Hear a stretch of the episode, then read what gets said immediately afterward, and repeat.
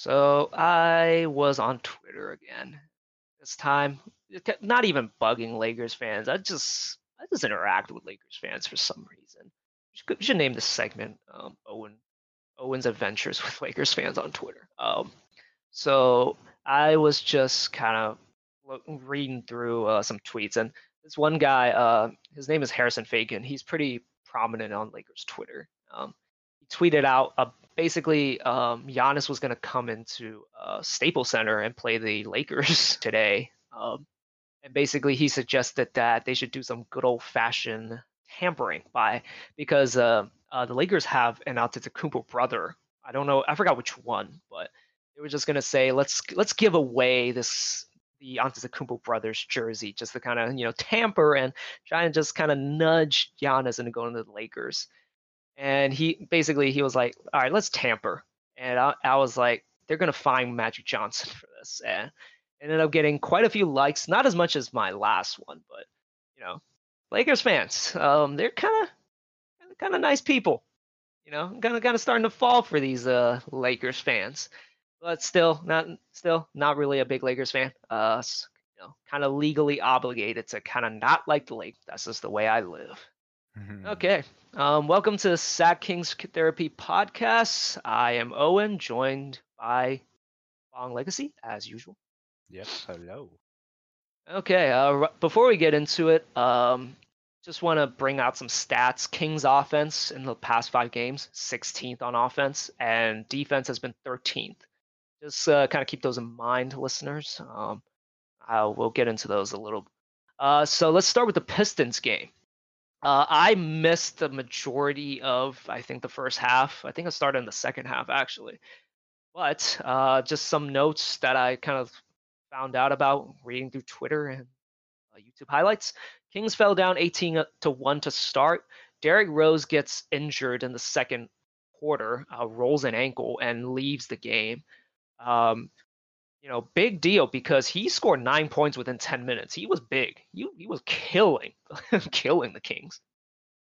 Oh, yeah. They were really killing it. But for the Kings side, I gotta say, those first 2 threes from Bogey were nice. That pass from Harry to Belly, even better. It's kind of like a weird thing. Like, I don't like it when guys shoot bad shots, but when they make it, I'm like, you can't. They're gonna fuck, they're gonna shoot that again, aren't they? And Bogey just has a knack for what I call hitting threes for no reason, just shooting a contested three, and it just goes. And I'm like, I just do the shrug emoji. Why not? Yeah, why not? So going through just some of the highlights in the first half, a lot of hustle plays. Harry especially, I loved his hustle, his energy, diving on the floor for loose balls. Alex Len, becoming a fan favorite. He's a big dude, smart dude, a pretty physical dude for the most part. Ended up with 5 blocks in this game. He was big, figuratively and literally. Svi Mikhailu and Christian Wood were really nice for the Detroit Pistons. Svi ended up having, I think, only 14 points, and felt like he had 30, honestly, because he was leaning on some threes. He was hitting some shots. Christian Wood got a lot of dunks on us. Mm-hmm. It's just a big guy. Kings were up 13 with about over 3 minutes to go. I think 3:24 was the time. They somehow make it interesting. That lead evaporated down to 3 with 37 seconds left. Fox comes down, drills a clutch jumper to put them up by 5 to basically ice the game. And the note that I have for the game overall, of course, the Kings are somewhat well known, at least within Kings fans. We're known for these kinds of collapses. And whenever these big collapses that have happened this season, the one with the Knicks and very recently against OKC on the road, these leads, these happen in games that De'Aaron isn't playing. And I think just having him, to be able to be that guy, to be able to just finish the game, get us a shot, and just the guy that has, I don't want to use this phrase, but the ice in his veins to be able to bury that game-winning jump or game icing jumper That's big for us. Mm-hmm. It's been noticed too, I think, too, with his assist numbers going down little by little. Mm-hmm. Yeah, he's been stepping up on his offense for sure. But yeah, I think it's kind of a side effect of not playing with Buddy as much, I think, recently. Mm-hmm. Because, you know, he's hunting for his own shot a lot of the time. And, you know, he's very good at drawing fouls. And, you know, he's getting better at creating that separation. He's got that mid-range fadeaway. That's a decent shot. Mm-hmm. I felt like last season was a little better with picking and choosing who can seal the game. I feel like Bogey and Buddy were pretty good at it last season, as well as Fox, of course. Well, you know... I know I don't want to harp on, you know, Luke Walton. I think Luke Walton's been fine for the most part. You know, we'll slowly develop into those roles, and I think we'll be fine. Oh yeah, there's still time. Another not funny, but you know, interesting note. There was a play. I don't have the timestamp for it, but towards the end of the game, Harry dives for the ball and nearly breaks Brandon Knight's knee in half. I call it the Goldberg spear, basically.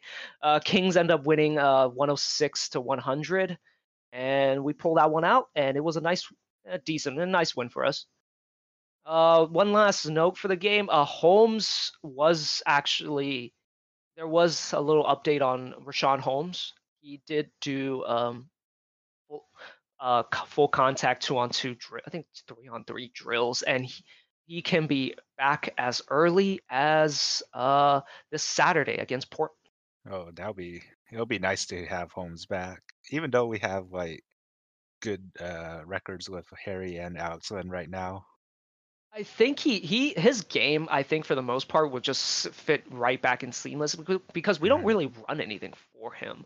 Although his signature floater, we might need to work that back in. Oh yeah. Yeah, we Kings fans love that little jump. Yeah. Anyways, Wizards game. Oh boy, this was an adventure, wasn't it? I didn't watch it, but when I was looking for the score, I would skip it. My heart rate was pretty high. I was keeping up with ESPN on it, and I was like, "We're good. We're gonna win this." Near the second half. Right. Second half. Oh. Well, let's start with the positives. Buddy was steaming hot in the first half. 4 threes, 17 points in the first half.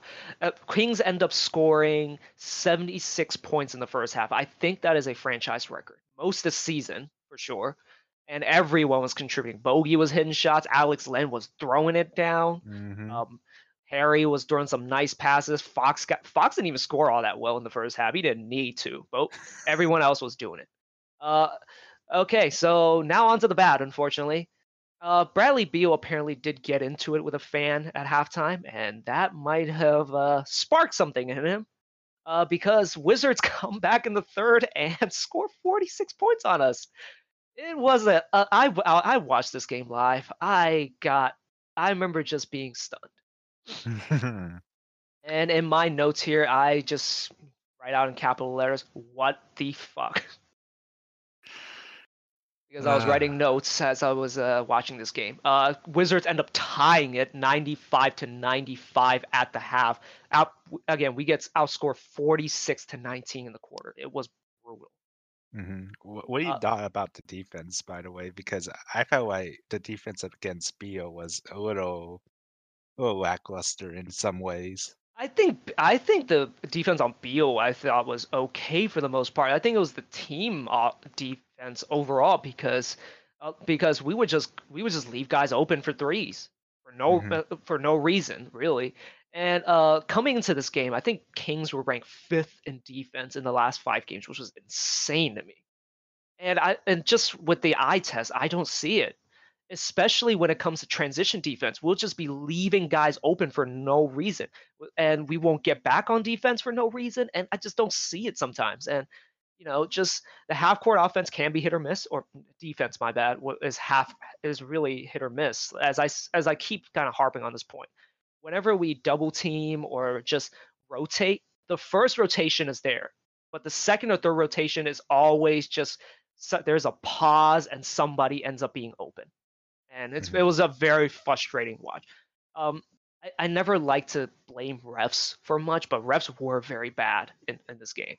Not just for the Kings, although it was rough for the Kings in the third. But Luke Walton ends up getting ejected after Corey Joseph misses a really ugly shot that I honestly don't think was a foul. But on the other side, I don't remember the exact play, but there was another no call, and Luke Walton just lost his shit. ends up shoving Harrison Barnes out the way, who tried to keep him away from the refs. Ends up getting ejected. Crowd cheers. Take with that what you will. And you know, that's kind of sparked the Kings. They played pretty shit for the rest of this quarter, but tie 95-95 at the end of the third. Kings do end up not really coming back. Wizards never led, but we do end up winning, pulling this game out. Again, Fox was the final one to seal it. Bogey hits a huge contested three. Again, hits these for no reason whatsoever, and we end up closing out the game. But it was a roller coaster, to say the least. Yeah, actually, last podcast predicted that we would lose against the Wizards, and. Ooh. Did you also predict that Wizards would score 46 points in the third? Oh, it doesn't count. No. Oh man, yeah, this was a roller coaster. Yes, it was so bad. King's Twitter even admitted it was bad. Not King's Twitter as a general. The King's Twitter account admitted it was bad. I'm pretty sure everyone admitted this was bad. Yeah, it was, but you know, we do end up closing it out, and I'll harp back to the point. I think if this was the De'Aaron-less Kings, or like say early in the season especially, I think they blow this game because you know that team would have been shell shocked and just would not have been able to go, you know, fight back really. Mm-hmm. You know, De'Aaron keeps impressing me. I'm loving what he does. Oh yeah. Yeah. So, okay, moving on to the 76ers game. So this overall was a pretty ugly game. You know, 76ers are without Joel Embiid and Ben Simmons, but they are still a surprisingly decent team. You really wouldn't know that for the most part, just because, you know, like you miss your two best players. And these guys are like, you know, Ben Simmons is arguably a top 20, top 15 player, and Joel Embiid arguably top 10, top 5 player. You missed those two guys, but they came in with a fire, a sense of desperation. They shot very well from three this, especially in the first half. They end up cooling down towards the end, but Kings were down 30-18 to start with about 3 minutes to go in the first. My bad. That's when the bench unit came in and kind of locked them up, going on a 12-0 run. With 40 seconds left, ending the quarter 32-30 with the Sixers leading. However, we kind of fell apart a little bit in the second half. End up going down, I think 10 to close the half. And in the second half, at least in the beginning of the third, we weren't hitting shots, weren't playing much of any good defense. I will admit, I turned the game off in the middle of the third. Like just couldn't handle anymore, which is hilarious because they end up going on a run right after that. They were able to cut it down to 6 in the middle of the fourth, but ultimately couldn't end up getting stops, and Sixers win this one going away. I was actually about to go to this game because someone invited me, and oh, really? I'm pretty glad I didn't. Yeah. It was a very much winnable game at many instances. Mm-hmm. It's just that Sixers just were unconscious from three. They hit so many threes. Tobias Harris 4 for 6. Al Horford 2 for 6. Not that impressive, but still he's been struggling lately. Mm-hmm. Shake Milton 3 for 5. Mike Scott 1 for 3. Glenn Robinson 1 for 3. Furkan Korkmaz 1 for 3. Raul Nato 2 for 3. Alec Burks 3 for 6. A lot of 3-point shooting. I'm sorry, Philly fans, but I don't know half of those people. I follow them on occasion, but yeah, they shot 45% from three this game. Kings actually shot better throughout over the course of the game. We shot 53% as opposed to 49% from the Sixers, but we shot 37% from three. Ah, I see. Funny enough, which is still a good number. It's just that Sixers were unconscious. Yeah, funny enough, I actually wanted to keep out Burks at the time when we had him. But I don't think he wanted to stay, so yeah, didn't matter. He wasn't good. He wasn't good when he was here, though. That was the thing. He wasn't. But I liked his game before he became a King. But it didn't show. And again, in this league, you can never have just long wings that can do things, basically. So yeah. They just played with a sense of desperation, and Kings were not able to match that. And honestly, Sixers are still really big, even without Simmons and Embiid. Lord knows if they played what this would have turned out to be. But Harry had to guard Horford, end up getting bullied. Bogey had to guard Harris, end up getting bullied. It was just a big physical team, and Kings really don't handle physical teams all that well, unfortunately. Yeah, that's too bad. I guess I don't want to say this, but I felt like we could have looked at our offenses a little better. I don't know how to describe it, but maybe play a little faster rather than I understand that's been a point, that especially because Dave Yeager made the Kings play really fast, and for some reason we're just not playing fast this year. And I totally agree with that. And, it is what it is. I like to see us run better half-court offense if we're not going to run. And, our half-court offense is hit or miss at best. But, I think, a bit more focus on just running good half-court offense would help us generate better shots. Mm-hmm. And it just kind of wasn't there. Although Buddy did get hot towards the end. Again, cut it to 6 in the fourth, but ultimately couldn't get up stops.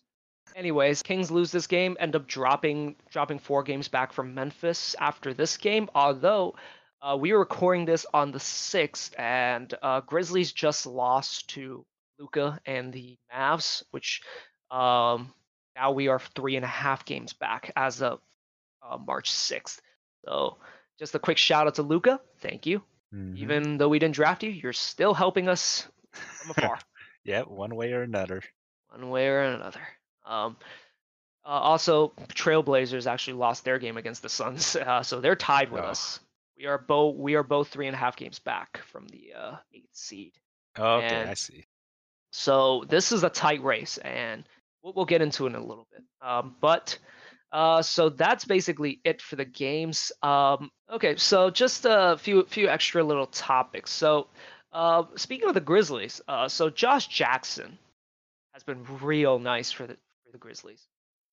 And, he always was an interesting guy to me, just because he's big wing. You can never have too many big wings. And if I remember the trade, I don't remember exactly what Grizzlies ended up giving up to the Suns, but I know they traded, I think, 2 draft picks or 2 second rounders to the Grizzlies. The Suns traded 2 second rounders and Josh Jackson so that Grizzlies would take Josh Jackson. And I'm just wondering, could we have taken him, and should we have taken him? I feel like we could have, but you have mentioned that he has some possible locker room issues. Yeah, basically he's kind of a head case for the most part, and a bit of just a very volatile personality. And of course the hope is maybe he does kind of strain himself out, just like how he has with the Grizzlies. The Grizzlies kind of humbled him by sending him to their G League. But I honestly, of course, on paper, I would love Josh Jackson, especially if he's going to end up doing what he's doing now. Great. But the fact is, I don't believe our culture would be able to foster growth or, a rehab project for him. I see. So, I feel like he could be a negative actor on our locker room. So, you know, there are those concerns, although in that case, I would just waive him. I don't think his contract's that big. So, yeah. Okay. I found the trade online. What was the from trade? Adrian Woj. Mm-hmm. So the Grizzlies traded Kyle Korver and Javon Carter to the Suns for Suns giving the Grizzlies DeAnthony Melton, Josh Jackson, a 2020 second round pick, and a 2021 conditional second round pick. Yeah, whatever the second round picks, it don't matter. Yeah. So basically, they gave him nothing. Pretty much. Kyle Korver's not even. I joke. Javon Carter, from what I've seen, he's okay. Mm-hmm. I haven't watched you much, so I can't. I just remember torching us in the first game. So. Anyways, yeah. So I would have liked, of course, like hindsight's 20/20. Would definitely have loved to have Josh Jackson. There's just so many wings that I would have wanted. It's just kind of one of those things. You know, just give me all the wings in the world. Mm-hmm. All the wings. Okay. Just our next topic that I kind of want to talk about. So Holmes could be back as soon as tomorrow, basically. Mm-hmm. So a little bit of a wish list. I kind of wanted to ask if you have like just what do you see from Holmes when he comes back, and if Bagley can get healthy, what would you like to see from Bagley when he comes back? So first for Holmes, I hope to see that he continues to score over 66% field goal percentage for sure. And his defense, of course, helps carry, get a couple blocks. Hopefully, that'll be the same Holmes that we love. For Bagley, it's it's hard to say because we're coming towards the A seed, and I don't know how much he'll be a benefactor for us.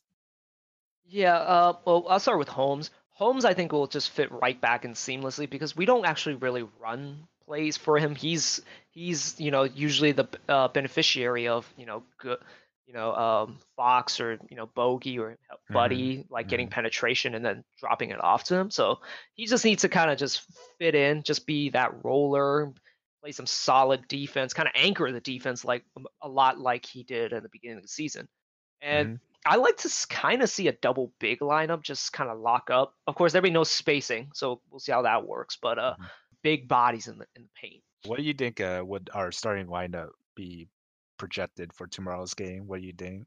I think it's gonna stay Giles for now. I haven't even mentioned him. I think it should stay Giles. But okay, yeah.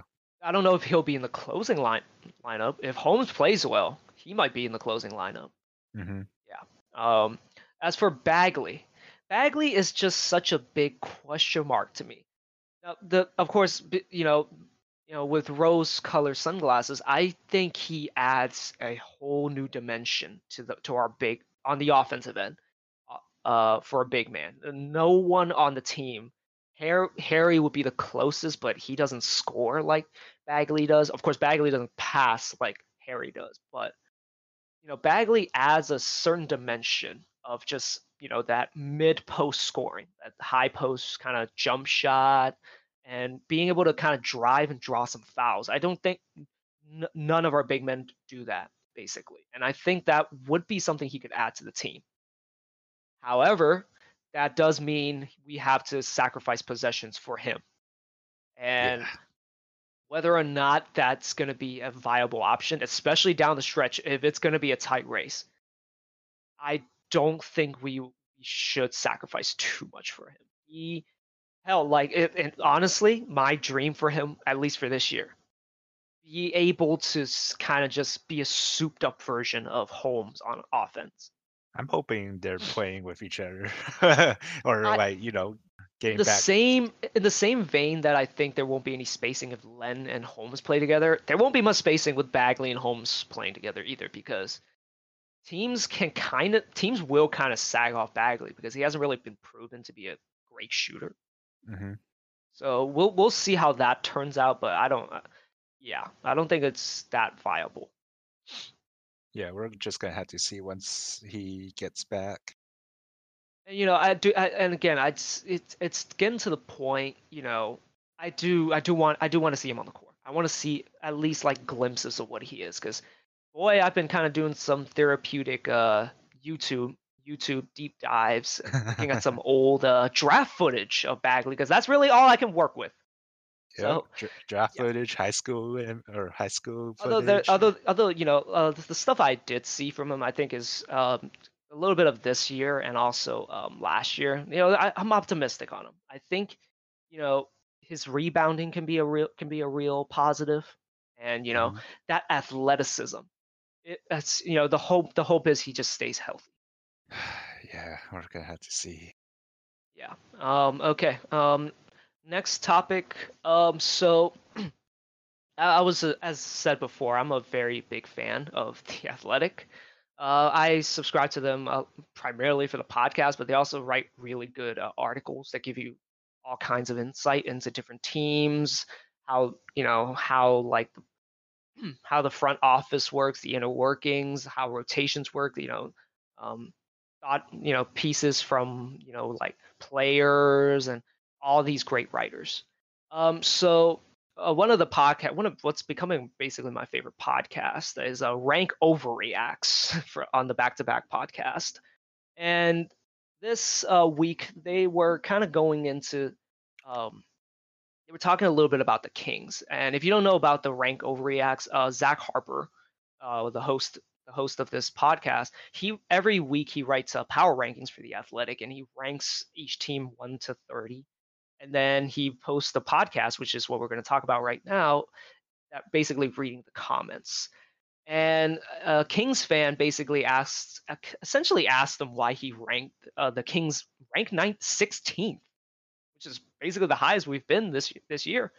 And basically they give a him and his co-host Wozni Lambre basically gave a very thoughtful and very hopeful outlook on the Kings, and their opinion I really respect, just because I think they have a lot of knowledge and a lot of nuance in their takes in terms of just kind of how knowledgeable they are about the game. And, you know, they're very optimistic and hopeful for this Kings core. And you know, if you're really down on the Kings, if you just need some kind of optimism, I recommend listening to them. It's on Apple Podcasts. Just search Back to Back Podcasts, and you're gonna have to probably do some digging, because they have a lot of podcasts kind of bunched up in that podcast feed. So it's called Rank Overreacts Week 19. Okay. So another just quick thing I want to talk about, the Spike Lee Knicks incident. Mm-hmm. So I scroll through Twitter a lot, and so do you know about Tim Maxwell? Not too much. So he's basically like the face of King's Twitter. Okay. Kind of the face of King's Twitter. He tweeted out basically, at least the Kings aren't the Knicks. Okay. I mean, Lord of Christ, when you can say something like that, my God. Yeah, it's bad. So if you guys haven't heard, March 2nd on Monday, Knicks played the Rockets. They actually ended up pulling a win out of that game, because, you know, sometimes when you have all the power forwards in the world and against a team that has no center or no remote big man, you get a lot of rebounds, and you sometimes get eke out a win. Anyways, no one was really talking about that, because Spike Lee apparently was not allowed to use the employee entrance. Spike Lee, if you didn't know, is a very famous director who's a huge Knicks fan, has been a Knicks fan since it's been a long time, right? Yeah, it's been a long time. I mean, every time you watch the Knicks, you'll see him. Come on. Yeah, he's basically their mascot he's basically the mascot, the face of Knicks fans. And basically he was not allowed to use the employee entrance to basically bypass the regular entrance, which I imagine is really crowded. And basically, there was a huge snafu. I think he ended up actually attending the game. But next day, he goes up on First Take and basically says he's not going to any more Knicks games because of this giant event where he was not allowed basically to go in through the employee entrance. And he announced on First Take saying that he's going to give up his $200,000 not courtside tickets, season tickets, and is not going to go to another Knicks games this season. And just to add a little spiciness to the field, just to add a little extra spiciness, said he might become a Nets fan. Which that is spicy. That is spicy. Yeah. Just to add more shit to the dumpster fire.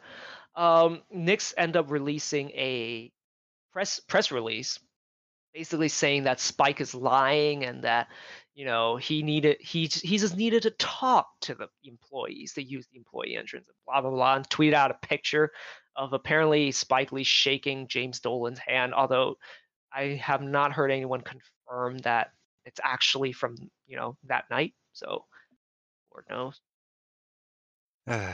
Yeah. This kind of gave me a dot, like, since Spike Lee's with the Knicks, I wonder who the King celebrity is. We don't have one, do we? I don't know. I don't think so. Me? Like, what? No. I actually searched online real quick and see what websites said. Can you give a guess? Let's see. I know Snoop Dogg was. Well, no, Snoop Dogg was at a Kanye concert. No. Now that I think about it, quite a few years back, we had T.I. come. But that was he came, but that's not. He's not like, you know, a Sacramento guy. You know what I'm saying? You gotta come to a bunch of these games. You can't just come to one or two of these games. There's two notable ones, but for sure we haven't seen them in the game before. But there's two notable ones. You gotta give me a hint. Mayor. Kevin Johnson. Yeah, that's one of them. I wouldn't even count him because you got like a celebrity. There's another one that's kind of well known, okay, probably to most of you guys. You gotta give me a hint. Okay, hint. Sacramento native. Sacramento native. Ryan Anderson. No. Should I give another hint? I want to say Tom Hanks, but no, I know he went to college here. I don't know he was born here. No, but I believe she's a.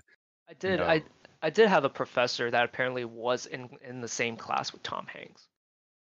Jeez, that's quite years ago. Yeah, well, you know, at least we can claim that Tom Hanks came from Sacramento. But yeah. Okay, for sure she's a Sacramento native. Let's see, she went to Sac City, surprisingly. Okay, who is it? Sasha Grey. Wow. Yeah. It's like. Cut that out. Sasha Grey came from here? Yeah. Wow, I did not know that. Who's Sasha Grey? I wonder who. Yeah, okay, let's move on. Okay, so just another. This is more of a rumor, although so we won't dive into it too much. But I've been hearing kind of rumblings over Twitter, so take with that what you will. Apparently, the Hawks players don't like Trey Young all that much. You know, this was kind of brought to my attention because of the nutmeg he did on Ariza. I don't remember what day that was, but basically, Hawks were blowing them out, and Trey Young threw the ball all through Trevor Ariza's legs, who ain't having none of that shit. ends up kind of shouldering and kind of fouling him really hard. Kind of throws a shoulder at him and tells him he ain't about that. You ain't about to do that to me. And basically, none of his teammates really came to help him. There was a player, I don't know who number 24 is on the Hawks, but he slowly walked over, and you know, no one really came to protect Trey. So, you know, these are more or less rumors. I've searched online. There's not really like an article or report about it. It's just kind of rumors. That's interesting. We'll see how that plays out for the Hawks in the future, because that's their star player. Yeah, they sacrificed Luka for him. Yeah. You know, I think should be a little criticized a little bit more than it actually is. Mm-hmm. It's like, I don't know, because, you know, of course we get endlessly shitted on for not taking them. Oh yeah. But you know, just, you know, I think, well, of course he's a great player. But, you know, Trae Young is the worst defender in the league, like, and it's going to be an issue, I think, coming up. And if his teammates don't like him, that's going to be an interesting story. That's going to be you know, hanging over them. But okay, next topic. So I had heard rumblings of this for a while. So basically, this was back before the trade deadline. And basically, Stephen A. Smith essentially suggested that, you know, the Lakers should trade Kyle Kuzma for Devin Booker. Now, I'm going to give a few seconds for that to kind of sink in.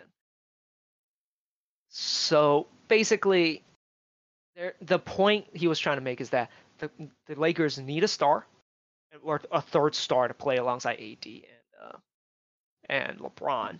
Mm-hmm. And they're saying that Kyle Kuzma just really isn't good enough to be that third guy, Devin Booker. And now if you just think about it, if you have a smidgen of knowledge of how trades and salary caps and all that works, you would know there's no way in hell this would ever happen. No. And the fact that his co-host, Max Kellerman, this is on First Take, by the way. I don't know if I mentioned that, but it's the fact that his co-host Max Kellerman did not push back at all. In fact, he even kind of added on to it. Speaks so much to kind of just how kind of garbage, you know, ESPN and like mainstream sports, the media is. Although I do like the jump, even though, you know, that's not exactly something to be taken seriously. No, I do love Stephen A. when he talks about the Knicks, though, and that is all kinds of hilarious. Oh yeah. Now, do you think if they actually did have the same salary, would the Suns be stupid enough to get rid of Devin Booker? Well, then I can't really jump to that just because who in the hell would pay Kuzma that money? I don't know, but I'm pretty sure someone would. The Knicks? Of course, if you jump from that, no, because Kuzma, at least as it stands, is honestly not all that good. I mean, he's okay. He's not. Yeah. He definitely is not the third guy. Yeah. If the Lakers are going to win the championship, he's not going to be that third guy. He's not consistent enough. Mm-hmm. And you know, of course, Devin Booker would be nice. That ain't happening. You can't trade Kuzma for him. You know, there were actually rumblings of like Lakers wanted Bogey for Kuzma, and there were some idiots on ESPN. They were like saying, you know what? They should just trade him straight up. First of all, that wouldn't work because you need to include something because their salaries don't match. I think Bogey earns around $8 million. Uh-huh. Kuzma earns around $2 million. Ooh. So they would need to attach something to it. Yeah. And also, some of them were like even suggesting Kuzma's better than Bogey. So please, fuck off. No, he's not better than Bogey. If Bogey was on the Lakers, they'd be the championship favorites. So that's my take on it, but. Yeah, I kind of just facepalmed. I just couldn't believe it. I thought it was a joke.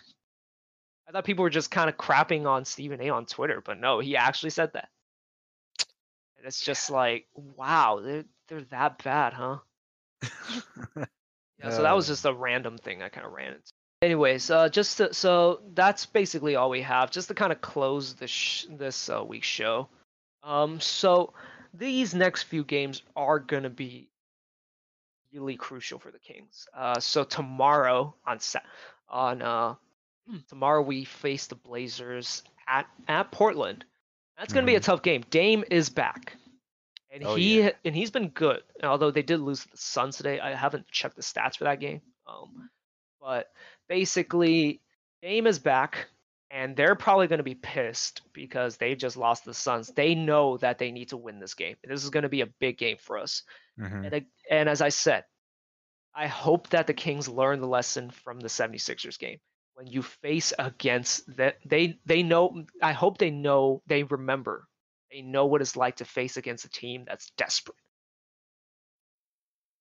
Yeah. And they need to match that intensity, that desperation. Yeah, for sure. We need to win the next 2 out of 3 games to even stay relevant in this race. And that's going to be a tough one because then we come right back on Sunday, back to Golden One, to face the Raptors. Oh, yeah, back to back. And Raptors are running on fumes right now. Although I think they did lose to, I forgot which team, but they lost their most recent game. Oh, no, they beat the Warriors with Steph. So Yeah, that was interesting. But although they are kind of hamstrung with injuries, but that is a well-coached team. That is a team that's also fighting for seeding right now. So they're going to play with a certain level of intensity and desperation. So again, we need to match that. And and who do they play after that?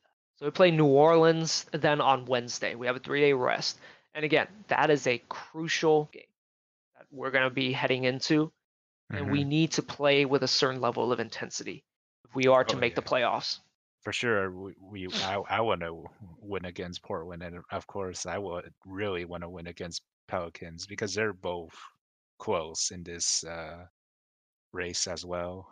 Pelicans have dropped in the most recently. I think they're a full game behind us right now. Do you have the standings in front of you?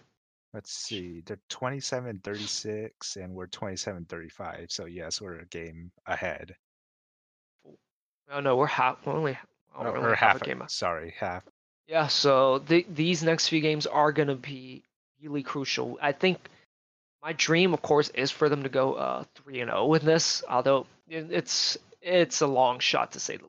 These are tough teams, and they're going to be playing for something. So they're not going to take these things lightly. Yeah, let's just hope for the best for the next few games. And also, but the X factor, although we cannot bank on this, Grizzlies could slip, or they could hang on. Now, if they start slipping, that's where it gets interesting.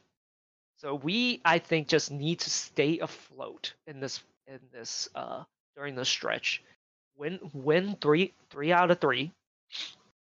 And just to make sure we're in position that in case Memphis keeps slipping the way that they are, although they did win, I think two or three in a row before they lost to Luka today.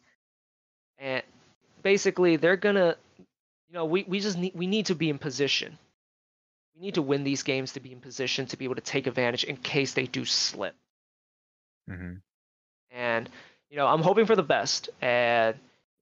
I believe in my. I'm believing in my Kings. Oh yeah, give me some hope. Don't burn me again. So, but yeah, that's my general thoughts on it, and let's see if there's some growth on this because I feel like we've been to this conversation a lot. Is that they're right there? They just need to be. They just need to stay tough and just seize the moment. Yeah. For this season, I hope for once we could break the even game, 41-41. What do you think? I think that's probably around what it's going to take to playoffs. Yeah. Possibly even less because Memphis is actually has a losing record right now too. It's not the end of the world if we don't make the playoffs, but if there's any year to make the playoffs, this would be a great year to do it. Golden State's out, and Pelican, Zion missed half the season with a knee injury, and I think this is the year we make it. Yeah, and of course, we have how many years have we missed the playoffs? I don't even want to count how many years. I think we would be 14th in a row, which would be the longest active streak. I think 15 is the longest in history. Yeah, let's break that before that happens. And we gotta prove it. Like I honestly think that it's there for the taking. As of right now, yeah, it really is. We could check back next week, and we might be talking about having a totally different conversation at that point. Hopefully, we're not, and we are still in the race at that point. Yeah, hopefully, we're happier by next week. Yeah, I'm a very gloomy person when we lose because I just wasted 2.5 hours of my life watching. Usually lose just because we just didn't bring the energy. Yeah. Honestly, if they just show some heart to it, I think I'd be okay with it. But a lot of these losses, especially the ugly ones, it's a lot of just not showing much heart desire. Yeah, as you can tell by my voice, I'm very enthusiastic about next week. Yes, hopefully your enthusiasm is shared. I am very enthusiastic about them too. And mm-hmm. We've been through so much roller coaster. I think we can overcome this adversity. This will be our year for sure, hopefully. Yeah, it's there for the taking. Mm-hmm. So we have chances. Yeah. We need to take. And that will basically be it. Hopefully, by the time we check back in, although I will be doing a bonus episode. We'll see if Fong Legacy will be with me tomorrow because he's a busy man. So mm-hmm. I will definitely check back with you guys, however many listeners there are, tomorrow after the Portland game, and hopefully it's on a good mood. Hopefully, well, we beat Portland. I know Dame is back, but I think it's a winnable game for us. And although it is in Portland, that's a tough crowd, and but I think it's there for the taking. Any closing thoughts? Nope, not really. Okay then. Well then, that will be the end of episode 4. I will check back in with you tomorrow after the Portland game.